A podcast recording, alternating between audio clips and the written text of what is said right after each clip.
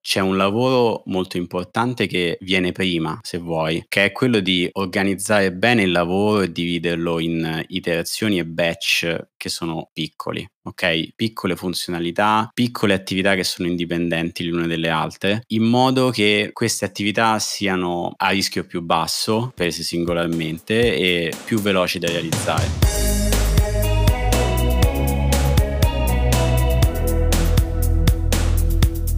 Benvenuti nel podcast di Mozze, uno spazio di discussione e approfondimento tecnico sullo sviluppo di nuovi prodotti digitali. Io sono Sergio, partner dello studio, e con me oggi c'è Luca, fondatore di Refactoring, precedentemente manager in Translated e CTO in Wanderio. Ciao Luca! Ciao Sergio, grazie di avermi qui, sono molto contento. Refactoring è una newsletter settimanale sullo sviluppo software. Si parla di collaborazione tra umani, fra persone, di processi e di crescita personale. Luca ha una vasta esperienza nell'organizzazione di gruppi di lavoro per lo sviluppo di progetti digitali e oggi parliamo proprio di questo, come gestire persone, che siano interne o esterne all'azienda, rendendole soddisfatte, contente efficaci, come gestire i tempi che non tornano mai di solito e i costi di progetto. Luca, comincio con una domanda scottante perché i progetti non vanno mai come pianificato inizialmente? Questa è la, la, domanda delle domande, Sergio. Allora, ci sono tanti motivi secondo me. Uno dei, dei, principali è che secondo me rispetto ad altre discipline, anche ingegneristiche, nell'informatica, nello sviluppo software, approcciamo la pianificazione in modo diverso eh, rispetto a se bisogna costruire un ponte ok, in cui viene stilato un grande piano, eh, un progetto a monte perché vanno comprati i materiali, c'è un grande rischio se poi ci se, si fa un errore in corso d'opera. Con il software è molto più facile se vogliamo fare e disfare, no? apprendere mentre si fa nel corso di un progetto, adattarsi a del feedback che avvenga da customers o dai manager e quindi la pianificazione che, che si fa, almeno nella mia esperienza, è più snella. I requisiti che scriviamo sono requisiti dove accettiamo che ci siano delle zone di incertezza che poi verranno dipanate nel corso del progetto. Questo da una parte secondo me è funzionale a come avviene lo sviluppo software che infatti si è orientato su un tema di agilità, no? eh, di iterazioni brevi e così via dall'altra fa sì che non possiamo aspettarci di poter dare con quegli stessi requisiti che sono appunto, chiamiamoli più snelli, delle stime precise e poi vincolanti su quando il progetto verrà consegnato e quando sarà tutto pronto in produzione. Tu hai detto i requisiti cambiano ed è per questo spesso che è complicato fare delle stime. Però dal momento che tutte le stime le dobbiamo fare, perché all'inizio di un progetto do- dobbiamo valutare eh, l'ingombro, dobbiamo valutare quanto impiegheremo per completare delle attività, ti chiedo della tua esperienza qual è il modo migliore di approcciare eh, la stima di un progetto. Ci sono diversi modi di stimare i progetti. Secondo me c'è un lavoro molto importante che viene prima, se vuoi, che è quello di organizzare bene il lavoro e dividerlo in iterazioni e batch che sono piccoli. Ok, piccole funzionalità, piccole attività che sono indipendenti l'une dalle altre, in modo che queste attività siano a rischio più basso, prese singolarmente, e più veloci da realizzare. Perché questo? Perché se bisogna stimare 50 piccole funzionalità versus 10 grandissime funzionalità, c'è molto meno rischio e quindi più affidabilità per quello che vedo nello stimare cose che sono piccole, perché nelle iniziative grandi poi si nascondono più insidie e più difficoltà e si diverge più facilmente. Quindi questa attività di dividere il lavoro in software che può poi andare su indipendentemente ogni uno uno o due giorni eh, o anche più volte al giorno se si riesce, eh, abbatte moltissimo l'incertezza e abbatte il rischio. Eh, poi a prescindere da se vuoi la tecnica di stima che si adotta. Detto questo, ci sono diverse tecniche, no? E la più diffusa, se vogliamo, è quella di stimare il tempo che lo sviluppatore impiega per scrivere il software. Secondo me è la più diffusa, ma anche la meno efficace, perché la scrittura del software è quello che si dice knowledge work, no? creative work, il che significa che la stima temporale è molto dipendente dalla persona, è molto dipendente da chi poi effettivamente fa la stima. La mia stima potrebbe essere diversa da quella di un mio collega che fa lo stesso lavoro. Completamente. Quindi quella stima intanto vale soltanto se poi sono io a fare l'attività nel migliore dei casi. E poi vale anche il motivo che abbiamo detto prima, eh, cioè che il requisito magari un po' incompleto rende la stima temporale che sta subito di impegno, no, di commitment nel realizzarlo poi in quel tempo poco affidabile. Quello che secondo me funziona meglio è passare da un livello intermedio, se vuoi, in cui si, si dà una stima anche arbitraria della complessità dell'attività, che è come dire se abbiamo un tratto di strada che dobbiamo percorrere, non dire subito ci metto mezz'ora a farlo senza sapere quanto è lungo, ma provare a dire è lungo X e poi se tu sei più bravo a correre ci metti di meno, se sono meno bravo ci metto di più. Nell'industria questa stima della complessità spesso si dà in story points, no? come sappiamo, che sono dei numeri anche arbitrari, se vuoi, che, che vengono dati da, dai team software, ma che poi possono essere usati per calcolare la velocity, la velocità diciamo, del team misurata come quantità di punti che vengono consumati, vengono eseguiti in un arco di tempo. Questa misura da una parte è più affidabile nel tempo, soprattutto se si ha una storia di performance del team, dall'altra è più, diciamo in maniera un po' più sottile forse, però è più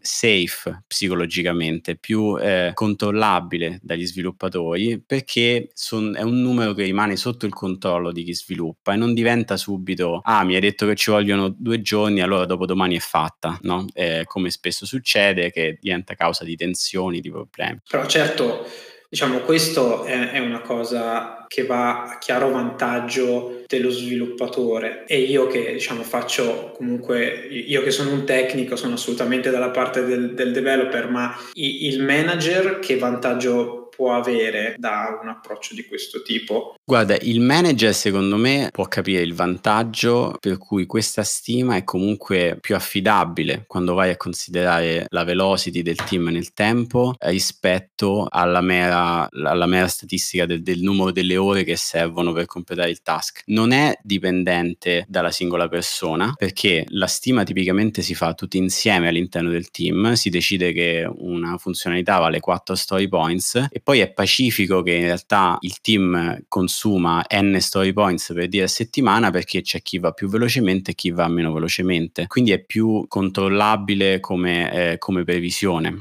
Quindi tu dici piuttosto che illudersi che sia quattro giornate, che poi quattro giornate non sarà, parliamo di story point sapendo che esiste poi il concetto di velocity, che la velocity poi si eh, ricalcola sulla media del consumo effettivo durante durante il lavoro in maniera tale da definire eh, patti chiari e amicizia lunga. Questo è un po' il principio. Sì, diciamo che poi secondo me se si riesce a impostare un, un, una relazione di lavoro in cui è un workflow per cui si rilasciano funzionalità velocemente quasi tutti i giorni e, e anche il manager vede il valore che viene portato in maniera incrementale tutte le settimane, questo poi riduce molto la, il focus e l'attenzione su le stime, le deadline e si imposta un rapporto secondo me più sano anche, semplicemente basato sul definiamo a inizio settimana, ogni due settimane che cosa vogliamo fare, che valore riusciamo a portare e concentriamoci su quello. Chiaramente questo riesce a farlo soltanto se il lavoro lo organizzi in, in batch piccoli perché se hai il mega progettone da tre mesi dove l'aspettativa è ci vediamo all'inizio e ci vediamo alla fine del lavoro, allora è ovvio che c'è molta più pressione su, sulla deadline deadline stessa, no? su quando bisogna finire tutto. E Tu parli di un sacrosanto principio dell'agile che è quello del, dei piccoli eh, batch di lavoro, di iterazioni piccole e frequenti con anche rilasci frequenti. Sì. Mm, ti dirò che anche in Italia ho visto accadere ciò, quindi non è diciamo un'illusione, però nella realtà eh, di Moze e anche tante altre realtà simili esistono poi spesso dei casi in cui è necessario fare delle pianificazioni importanti in anticipo, perché magari il manager dice no, ma io queste cose le devo comunque fare, sono dei blocchi importanti. In quel caso com'è possibile eh, approcciare secondo te in maniera intelligente un progetto grande, importante in piccoli batch e soprattutto, siccome i requisiti cambiano, come essere pronti a reagire in maniera pronta al cambiamento. Guarda, poi ovviamente dipende molto da progetto a progetto, no? Ci sono effettivamente progetti dove non si riesce a, a, mostrare il valore all'utente finale prima di aver accumulato tutta una serie di funzionalità che vanno rilasciate tutte insieme e non si scappa. Progetti dove invece è più possibile dividere in iterazioni che diciamo diminuiscono il rischio. In generale pianificare è giusto, non è mai un'attività che è sbagliata di per sé, aiuta la comprensione, aiuta a creare delle aspettative Diciamo che io credo che bisogna pianificare il giusto, il minimo indispensabile per quello che è la nostra necessità di prendere decisioni. Ok, quindi i piani servono a noi per poter prendere decisioni in un senso o nell'altro, poi quello che ho visto succedere alcune volte è che le persone si affezionano al piano più che al vero valore che stai portando, no? Quindi il, la definizione di successo del progetto diventa io consegno il piano, perdendo l'opportunità durante il progetto magari di deviare leggermente perché ti accorgi che c'è un modo più semplice o più di valore di fare la stessa cosa per l'utente perché eh, in ogni modo avrai dei learnings durante l'attività su, su quello che stai facendo. Quindi io farei comunque un piano ma cercare di organizzare l'attività in delle iterazioni dove se anche non è possibile avere feedback dall'utente finale, comunque si hanno delle demo, delle review con tutti gli stakeholder, quindi simulando un po' quello che sarebbe il risultato con gli utenti finali o coinvolgendo dei futuri utenti finali in modo che se è necessario se ha valore deviare dal piano lo si può fare in corso d'opera piuttosto che dopo quando non dico che è tardi ma è molto più costoso.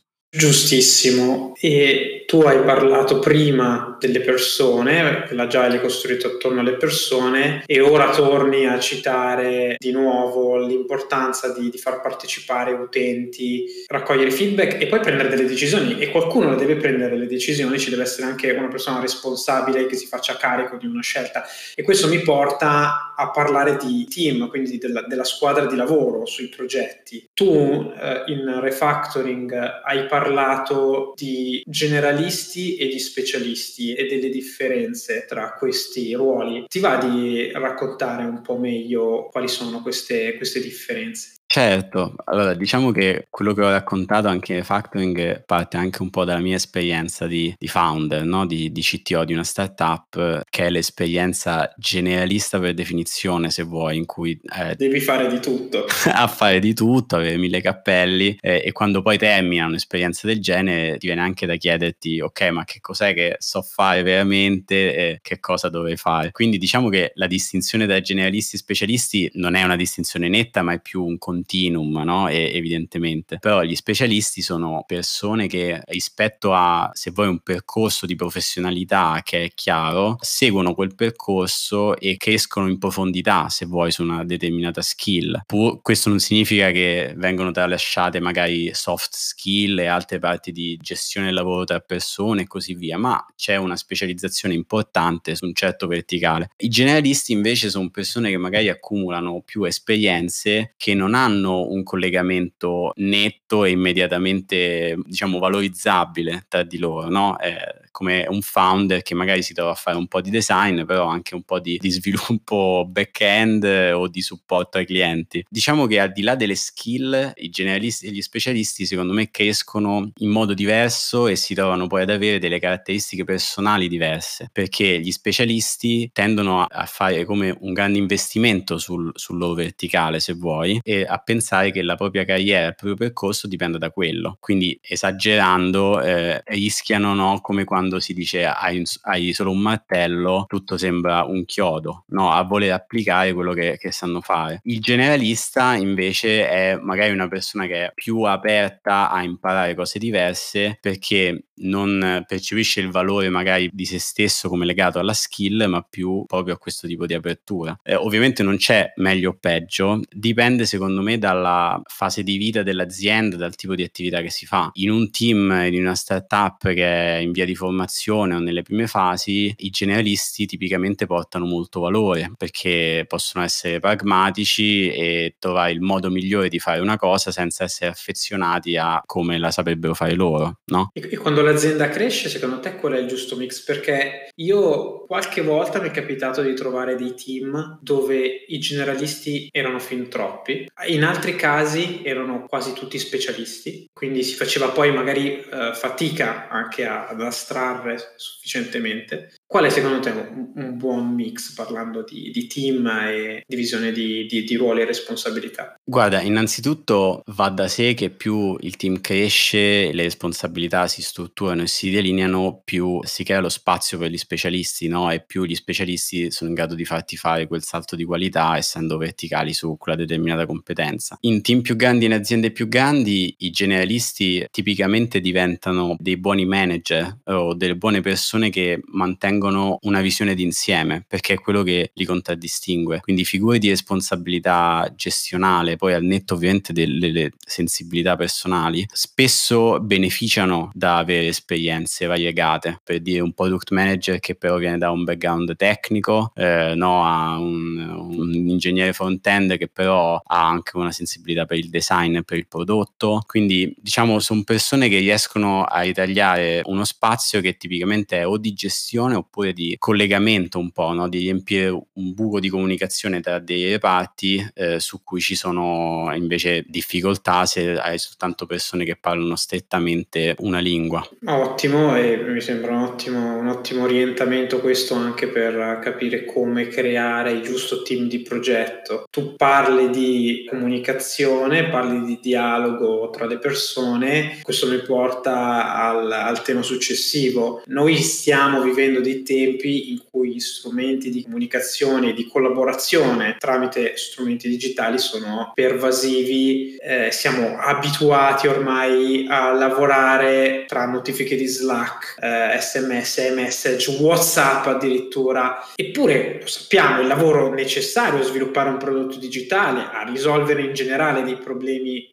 complessi, richiede un impegno significativo e il giusto focus, senza interruzioni, se per quanto possibile. Come secondo te, dalla tua esperienza, dalle cose che hai visto, è possibile invertire la rotta organizzando un, team di lavoro in, ma- in, maniera efficace, massimizzando la produttività, ma allo stesso tempo garantendo la giusta collaborazione giusti, e, e il giusto livello di scambi tra, tra le persone? Certo, allora è un tema importantissimo. Dico una banalità se, dicendo ovviamente che la comunicazione all'interno di un team è un elemento fondamentale, no? Intanto ti dico che secondo me stiamo imparando molto su questo, cioè in questi anni. È come se stiamo facendo tanta sperimentazione, se vuoi, no? Eh, prima le chat non c'erano, adesso c'è Slack, ci sono i canali solo audio che prima non ci sono mai stati, eh, ci sono più conference call, adesso siamo tutti da remoto e adesso c'è, c'è il remoto, come cambia questo, come cambia lavorare in diverse time zone. Secondo me c'è confusione anche perché ci stiamo trovando ogni volta ad affrontare situazioni che poi in definitiva ci fanno capire meglio che cosa cosa vuol dire comunicare e, e, i vari metodi di comunicazione, quali pro e contro hanno dal punto di vista delle, delle persone. Se bisogna tagliare un po' con l'accetta e dividere da due grandi mondi, ci sta sicuramente la comunicazione, quella sincrona, estemporanea, no? che dicevi tu, che può essere la chat su Slack, che può essere il WhatsApp, ma anche se vuoi la conference call, no? che è volatile in tempo reale e così via e tutto il mondo invece della comunicazione asincrona, scritta, eh, ragionata, che magari passa da un tema di documentazione o comunque da conversazioni più organizzate. Sono utili entrambe no? Però bisogna sapere quando usarle e perché secondo me. La comunicazione, quella chiamiamola volatile, estemporanea, vuoi che ci sentiamo in conference call o, o in altri modi, o, o, su Slack di messaggistica, è potente perché mette le persone sedute al tavolo allo stesso momento, no? E quindi magari ti consente di convergere velocemente. È forse l'arma più potente che, che abbiamo, ma proprio perché è potente va usata con parsimonia, perché è anche molto dispendiosa eh, in termini di energia, in termini di focus delle persone, interrompe quello che fai, devi mettere d'accordo tutti per stare nel, concentrati nello stesso momento. Quindi è qualcosa che secondo me va tenuto per le materie che sono più urgenti o più complesse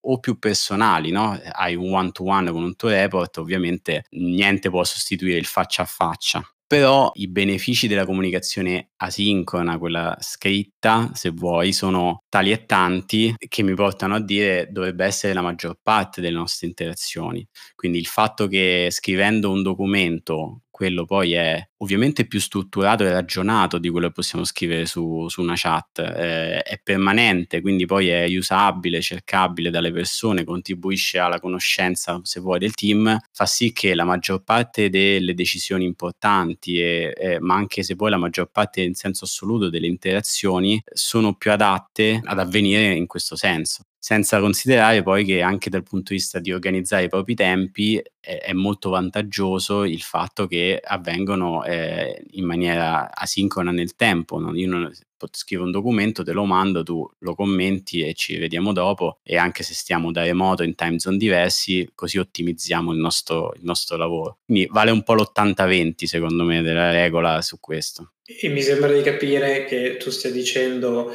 questi strumenti pervasivi eh, però molto utili, è giusto utilizzarli in maniera asincrona, quindi che sia Slack, l'email, qualsiasi altra cosa, utilizziamoli in maniera asincrona, quindi io uh, lavoro qualcosa, ti, ti, ti faccio una domanda e poi aspetto che tu finisca di lavorare alle tue cose, quindi non, non, mi aspetto una risposta istantanea, perché quello invece se diventa sincrono, quindi se Slack diventa una forma di comunicazione sincrona, per cui io ho l'aspettativa, questo vale anche per l'email, di una risposta immediata, a questo punto finiamo tutti a comunicare tanto e a lavorare poco. Assolutamente sì, e questo è tanto più importante quanto adesso appunto non siamo più nella maggior parte delle aziende tutti seduti uno vicino all'altro e abbiamo il contesto di quello che, che uno sta facendo in quel momento e magari più la serenità di potergli scrivere perché sappiamo che non lo interrompe. Siamo tutti in posti diversi, in alcuni casi in time zone diverse eh, e, e, quindi ci vuole più flessibilità e, e secondo me ci vuole anche diciamo, la scelta di strumenti che facilitino queste qualità che noi cerchiamo, perché tante volte pensare che una chat debba essere asincrona eh, significa un po' remare controcorrente, no? Perché la chat, adesso non voglio dire Slack in particolare, ma in, in generale, è pensata per notificarti il prima possibile, no? Per farti interagire il prima possibile e quindi anche il karma, se vuoi, dello strumento ti incoraggia a un certo tipo di comportamento. Va bene, Oggi assieme a Luca abbiamo parlato di progetti, di processi, di come eh, lavorare alle stime di come organizzare al meglio un team di lavoro e la relativa collaborazione. Se volete condividere la vostra esperienza, scriveteci su www.mozestudio.com. Luca, ti ringrazio. Grazie, grazie a te Sergio per avermi invitato, molto contento di questa chiacchierata. Grazie a te. Ciao. Ciao.